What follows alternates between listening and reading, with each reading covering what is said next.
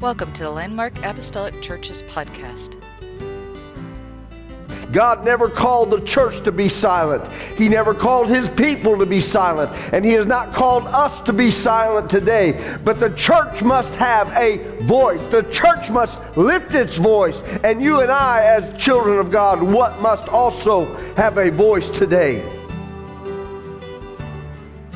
Hear me today. Hear me as I speak to you. Amen.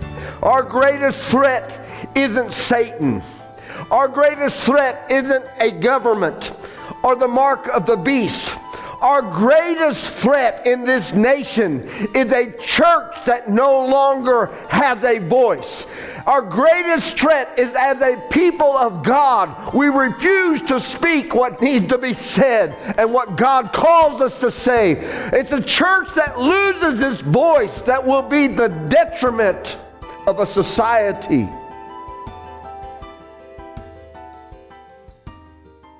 Thank you, Brother Jones, and uh, good to be here online with everybody from both Landmark and uh, elsewhere. If you gathered together, we appreciate you spending a little time with us this morning. Um, I look around today and we're missing so much of what makes this church an awesome church, and that is the people and the talent that the Lord has blessed us with here. And I, I, I was sitting there thinking as Brother Jones was praying, my mind was uh, speaking over different needs, but it was also thinking about uh, what it feels like to stand here and preach to an empty uh, an empty church. Um, it's not a pleasant thing. I'll, I'll, just be honest with you. It's not something that, that I enjoy. Uh, it's kind of like going to a restaurant and uh, you order that big baked potato. They have a one here at a particular restaurant in this town. They call it a loaded baked potato. And that's what it is. It has all kinds of meats and cheeses and bacon on it and sour cream and uh, onions, everything that you can imagine on that on that baked potato. And uh, every once in a while, uh, I've had the pleasure of uh, ordering one of those and, and enjoying that baked potato with all the extras on it. It makes it taste so wonderful. But today, I look around, I feel like I'm the baked potato and there's nothing to go on it. There's no music in the background playing softly while I'm setting up the sermon. There's nobody in the congregation uh, saying amen. Uh, there's, there's no hand claps. There's, there's no singing uh, together. Uh, it's just, it, it, but the meat of the word is still here today and the thing that will fill you, the thing that you can survive on. Maybe we don't have all the extras today, but we have what you need to survive. We have what you need to live, and that is the Word of God. And so I want you to go with me, if you have your Bibles, they're with you, uh, to turn with me to Exodus chapter 1, and we're going to read uh, verse 6 down through verse 8. I, I feel like the Lord has given me uh, a word for you today, uh, something for you to uh, take and, and chew on. I, I feel like uh, he's given me some direction today for the church, for our congregation, and maybe even for those uh, who are not a part of our congregation. Maybe you attend elsewhere, or maybe you don't have a home church. Uh, this, I believe, is a word that will touch each and every one of us. Exodus chapter 1, verse 6, it says, And Joseph died and all his brethren and all that generation. So everybody that was connected with Joseph, Joseph who was a great man, his brothers, his father, his mother, all of those that were part of his family, they had passed away. And the children of Israel were fruitful and increased abundantly and multiplied and waxed exceeding mighty and the land was filled with them. Now there arose up a new king over Egypt, which knew not Joseph. A new king which knew not Joseph. And I want to speak to you today uh, on a message that I have entitled, When the Godly Go Silent. I want you to think about that for just a moment. What happens when the godly refuse to speak? What happens when the godly lose their voice. I want to, with the help of the Lord, share this with you today because I believe that this can be a pivotal moment in the history of this church right here in southern Illinois. I believe that it can be a pivotal moment, pivotal, mo- pivotal. Maybe I ought to just change the word, a pivotal, pivotal moment Hallelujah. Lord, help me. Jesus. Amen. This can be a life changing moment for our church, for your life. Amen. The book of Genesis ends uh, on a high note if you read it. Of course, it starts off when God creates the earth, He creates everything that's in the earth. And then it moves forward to the point where Joseph enters the picture. And uh, it finally finishes out before the book of Exodus with a wonderful story of Joseph being reunited with his family. It's at this point that Joseph has already gone through all the ups and the downs of life, the things that life threw his way. This dreamer that God used to save a nation from starvation, from extinction, he never wavered in his faithfulness to God. Joseph is quite possibly my most favorite and beloved biblical character. Simply for this fact is that no matter what came his way, no matter what he faced, no matter the high or the low that he was, that he found himself in in life, Joseph remained faithful. And because of his faithfulness, an entire nation was saved from starvation. Amen. God used this great man.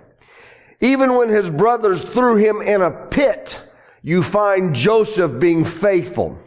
When he's promoted in Potiphar's house, he doesn't get the big head and feel like he no longer needs the Lord. No, you still find Joseph remaining faithful. When he's imprisoned, he's faithful. And when he's empowered, he is faithful. Joseph was a man that God could trust to do and to say the right thing. I want to be a man like Joseph. I want to have a life that stays and remains faithful to the call, to the dream, to the vision, to the voice of God. And not only do I want to remain faithful like Joseph remained faithful, but I also want to, throughout my life, remain to have a voice in this wilderness, in this life. Joseph could have saved himself a lot of grief on the front end of things had he just kept his God given dream to himself.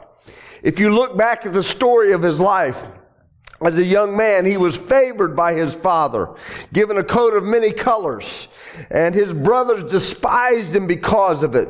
So he was already uh, had a, he already had a bullseye upon his back, but then Joseph receives a dream from the Lord that one day all of his brothers would bow down.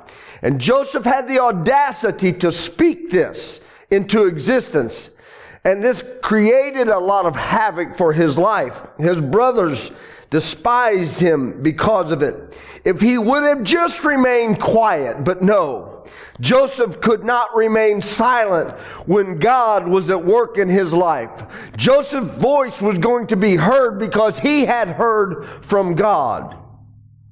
And even though his voice caused him a certain amount of grief in the early beginning stages of his life, it was his voice that would ultimately save both he and his family.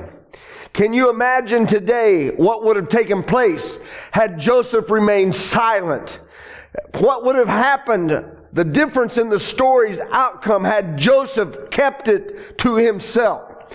Because when the godly go silent, something very tragic is bound to take place. God gives us dreams so that we can voice those dreams into reality. I believe that God gives us word in our life. God gives us direction in our life. And He expects us to speak those things. God never called the church to be silent. He never called His people to be silent. And He has not called us to be silent today. But the church must have a voice. The church must lift its voice. And you and I, as children of God, what must also have a voice today. Final verse of Genesis tells us the story. Joseph dies at the age of 110 years old. That's quite a life. That's quite a lengthy amount of time. He could have died in the pit, but he didn't. He could have died in the prison, but he didn't. Because God had a plan for this man who spoke what needed to be said he had a plan for this man who was willing to voice what needed to be heard, whether it was popular or not. He had a plan not just for Joseph, but for Joseph's rebellious brothers. He had a plan not just for Joseph and his brothers, but he had a plan for Joseph's family. He had a plan for all of Israel. He had a plan to save the 12 tribes of Israel from starvation before they even realized that they were going to be the 12 tribes of Israel. You see, salvation came through a man that spoke what God wanted said whether it was a popular message or not. Sometimes when God speaks and He asks you to relay what He is speaking, it's not always going to be the popular thing. There are times when it will be easier to remain silent. There will be times when it will be much simpler just to remain quiet, to keep the mouth shut, to not relay what God once said. But I told somebody in a Bible study just not too long ago that I'd rather speak the whole truth in love right now and for them to hate me today than to not say what needs to be said and have them hate for me for what I didn't say on the day of judgment. I don't want anybody looking for me on judgment day because I didn't say what needed to be said. I don't want there to be somebody in this city that is lost on judgment day and is looking for somebody from this congregation, from this church that has been planted in this city for not saying what needs to be said. It's a tragic thing when the godly go silent. Because God has given us a word to speak, and it must be said. It must be said in love, but it must be said. It's not always easy to speak truth. It's not always popular to relate the dreams that God provides. But your voice is important. Your voice must be heard. The Bible lets us know that it is our testimony mixed with His blood that has the power to make us overcomers. But what happens when a testimony is not spoken? What good is a testimony that's never voiced? What good is what God has done for you and brought you out of darkness into His marvelous life if nobody ever hears the story of how God brought you out of that darkness, brought you out of that pit, brought you out of that prison, and gave you a voice. God gave you a voice so that you could speak of His glorious wonders that He has accomplished in your life. Joseph kept his brothers, his family, his nation from being extinguished. But what did they do?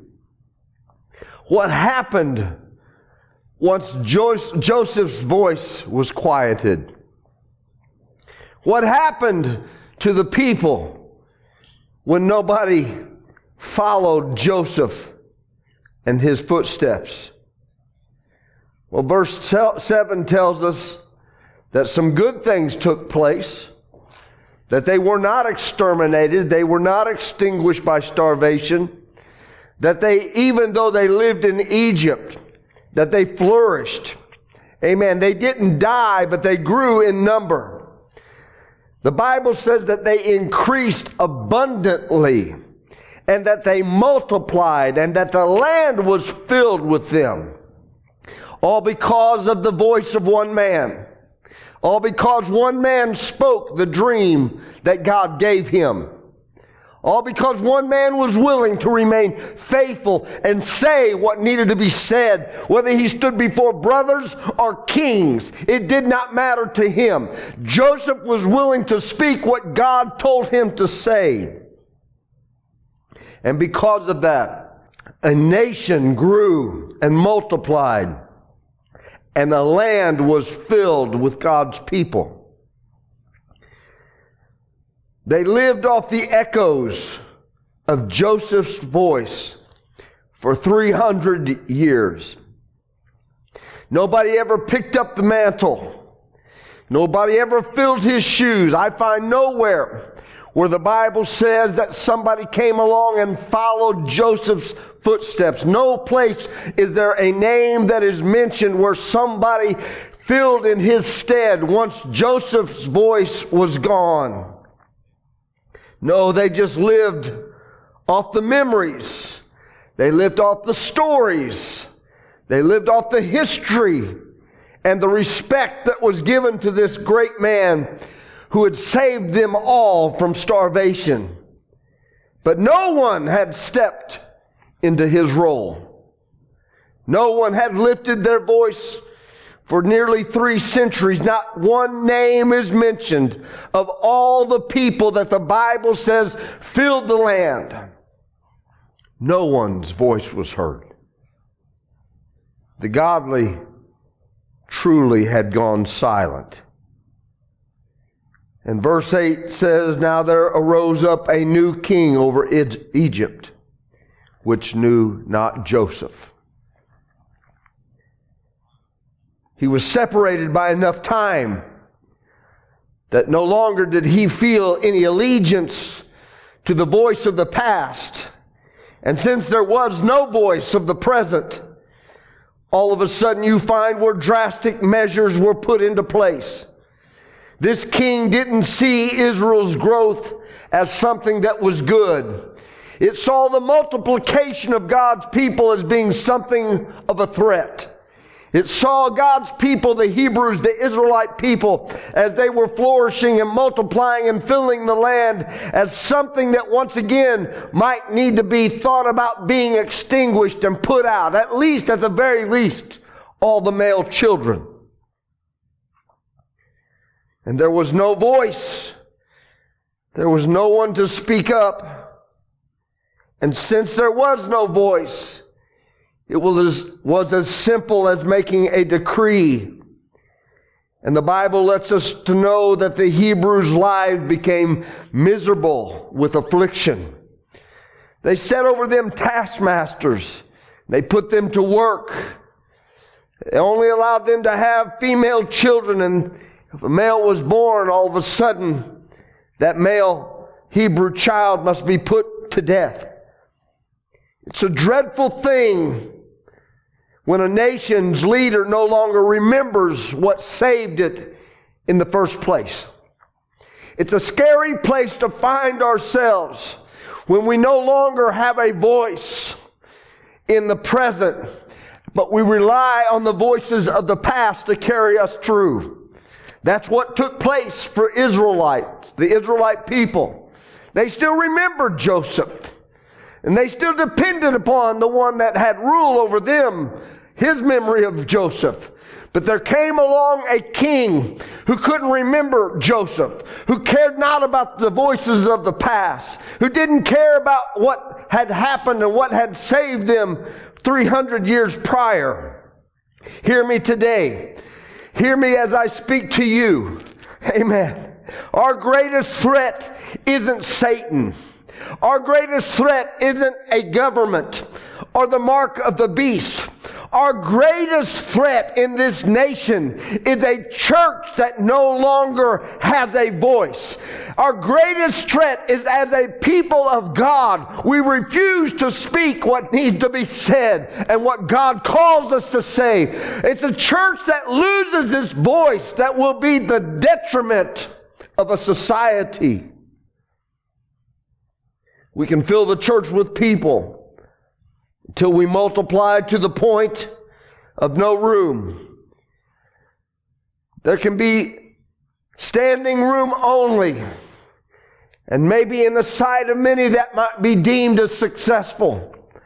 But if the church has no voice, if the church speaks not the things of God, if the preacher stands behind the pulpit and he plays patty cake and he's more of a, uh, a motivational speaker than a speaker of truth of the Word of God, then we have lost our voice. And it's only a matter of time before somebody comes along that remembers not who Joseph was, remembers not and cares not about the voices of the past. Our present day in 2021 needs a church that has a voice, needs a church that is willing to speak, needs a church that is willing to stand behind a pulpit and behind a pastor and behind the Word of God and speak what needs to be spoken to a world that is lost and in need of salvation.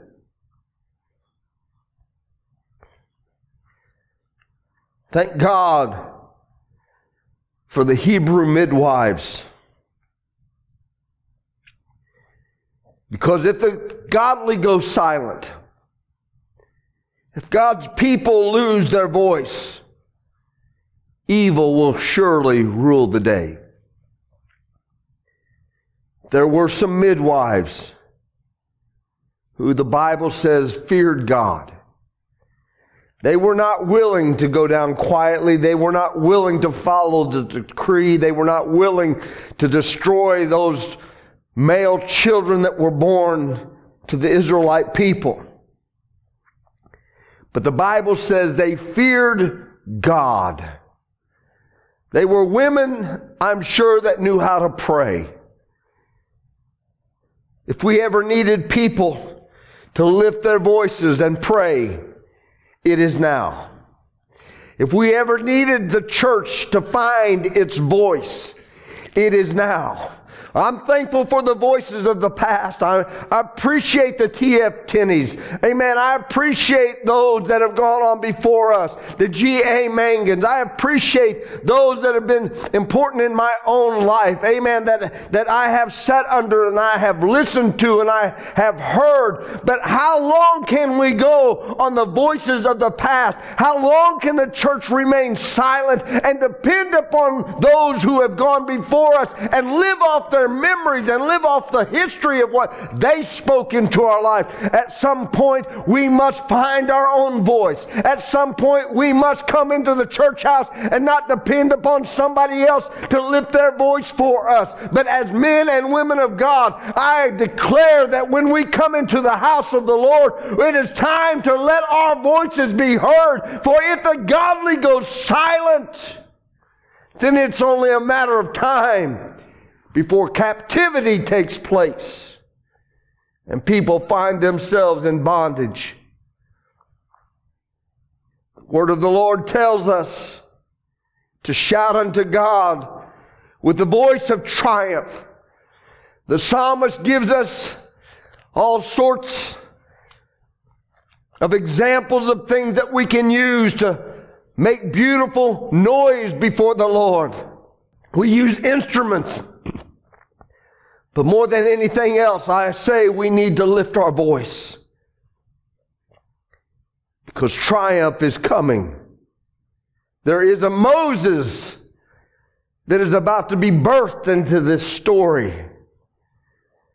From Genesis, that finds us saying goodbye to Joseph, to 300 years later, when we find God's children in a very dark place, somebody began to lift their voice. There were some midwives that began to cry out to the Lord. And because of that, there was a man that was born that knew how to speak. And maybe he didn't feel like he spoke that well. But it does not matter how well we speak. Thank God for that as I introduced that to you early on in this message. Sometimes it's difficult to spit out what needs to be said. Sometimes it's difficult to say the words that our mind and our heart feel, but our Mouth has a difficult time putting it together. But it's time to pray. It's time to lift our voice. It's not time for the godly to go silent. It is time for the godly to be heard, such as we have never been heard before. It's time for your testimony to be proclaimed unto all the land. It's time for the church to shout with a voice of triumph because there is a birthing taken, taken place. There is a Moses that is about to be born. There are some bulrushes that are springing up. There are some some basket that are being weaved. There is a deliverer being prepared for an exodus out of bondage. I close with this today. When Israel found its voice, when finally there was a man that knew how to speak up, When finally there was a man that walked back and told Pharaoh, I need to have an audience with you. It's time you heard me out. I speak on behalf of all my people. Then it wasn't too long after that when the voice was heard that it led them out of an Egypt. I close with this today when we gather again, hopefully this Wednesday night, when Tuesday morning 7 a.m. prayer comes around for the men of this church, and those of us that gather here, I'm not looking for a quiet little prayer service. I'm looking to hear the voices of men of God as they cry out on behalf of their families. I'm looking to hear the men of vo- the voices of men that cry out on behalf of a city that needs God. I'm looking to hear when we gather together and we begin to sing the songs of worship and we begin to pray over the needs of God's people. I'm asking this church, find your voice, lift your voice. Amen Amen. Don't be intimidated by the silence that is all around you. Don't be intimidated by the things that try to quiet you because the devil and the demonic team that he has working for you is going to try to silence what you have to say. But I tell you today, rebel against it with every fiber of your being. Lift your voice to the one that has the power to overcome. Let your testimony be heard. And you, as you lift it up to the one who is leading us. Remember, He is leading us out of bondage. He is leading us out of bondage today. He is leading us to a place of promise. Let there be no restrictions on praise. We've lived for a year now under restrictions. We've lived for a year now trying to do the right thing. I've watched the effects that it has had upon God's people. I don't fear for the church. The church is doing good. I do, however, feel fear for those that have been caught up on the sideline, those that that have allowed this to affect their relationship with God. I want you to understand something today. I love you. And just because you may have walked away from God, just because you might be in a dark place, just because you might be in a place of lukewarm state, don't you for one second think that this church doesn't love you. Don't you think for one second that we're not praying for you, that we don't care for you. God is going to lead out of bondage. As Moses came, he said what needed to be said. Help of God, the people of Israel followed the man of God out of the place of bondage. I'm asking you today I'm not asking you to do anything that I, I'm not willing to do for my, do myself. But I'm asking you today, when we gather together, if it's a full house or it's a handful, I'm asking you to find your voice. I'm asking you to worship. I'm looking for some breakthroughs. I'm looking for some supernatural things to take place. Yes, in the midst of a pandemic, absolutely. There's no better place for God to move than in the midst of where we are today. I'm asking you to lift your voice and pray for those that have lost their way, for those that have drawn cold, for those that no longer seem to care about the things of God. Don't give up on them. Pray for them.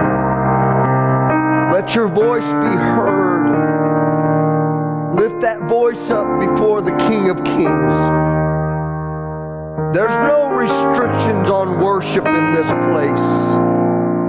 So don't put a restriction upon yourself. Don't put a restriction upon your voice. Be set free today. Feel the liberty that God has purchased for you. For where the Spirit of the Lord is, you'll find liberty. I'm going to ask you to bow your heads right where you're at. If your husband or wife is with you and you're close enough, if you just reach over and take them by the hand. If your children are there with you, would you gather them in close? Fathers, I especially am beseeching you right now to lead your family in prayer. I know it may be uncomfortable, but it'll never be comfortable until we first break through and find our voice. As a man of God, as a priest of your family, would you lift your voice and lead your family in prayer right now? Precious Heavenly Father, Lord, hear us today. God, this room is quiet because it lacks your people. Lord, I pray that all over every city, God, that under the sound of my voice, there are people that are listening to this message today. God, that there are people that are lifting their voice to you. God, and crying out to the King of Kings. Lord, hear us today. God, we can't depend upon a voice from the past. We must be the voice of the present. We can't just rely upon those that have gone before us. Appreciate the fact that they have paved the way. God, that they made the road a little bit easier. God, maybe they made the road slightly too easy at times. For we have sometimes grown a little too comfortable. God, maybe it's time, Jesus, for us to begin to blaze our own trail. God, for us to be able to have some of our own hardships. God, for I ask you today, Jesus, whatever it takes, let the church find its voice. Whatever it takes, let every man of God, Lord, as they lead their family, lead them into a place, God, of renewal and relationship with you. Lord, we ask you today in Jesus' name, God, to bind every mother and father together, Lord, in relationship with you and with each other to lead their families into all truth. God, we ask it all in the name of Jesus. Give us our voice. God, and when we gather back together again, God, as we come to worship you, I pray that this place would fill up, God, with people who know how to pray. God, I pray that it would fill up with people who have found their voice and are willing to cry out to you. Abba, Father, hear us today as we cr- scream your name, as we cry out unto the King, Lord, who saved us. Truly, Lord, you are coming back. And there's a yet another exodus that's going to take place. We want to be willing to follow as you lead us. We want to be willing to follow, Lord, the sound of your voice.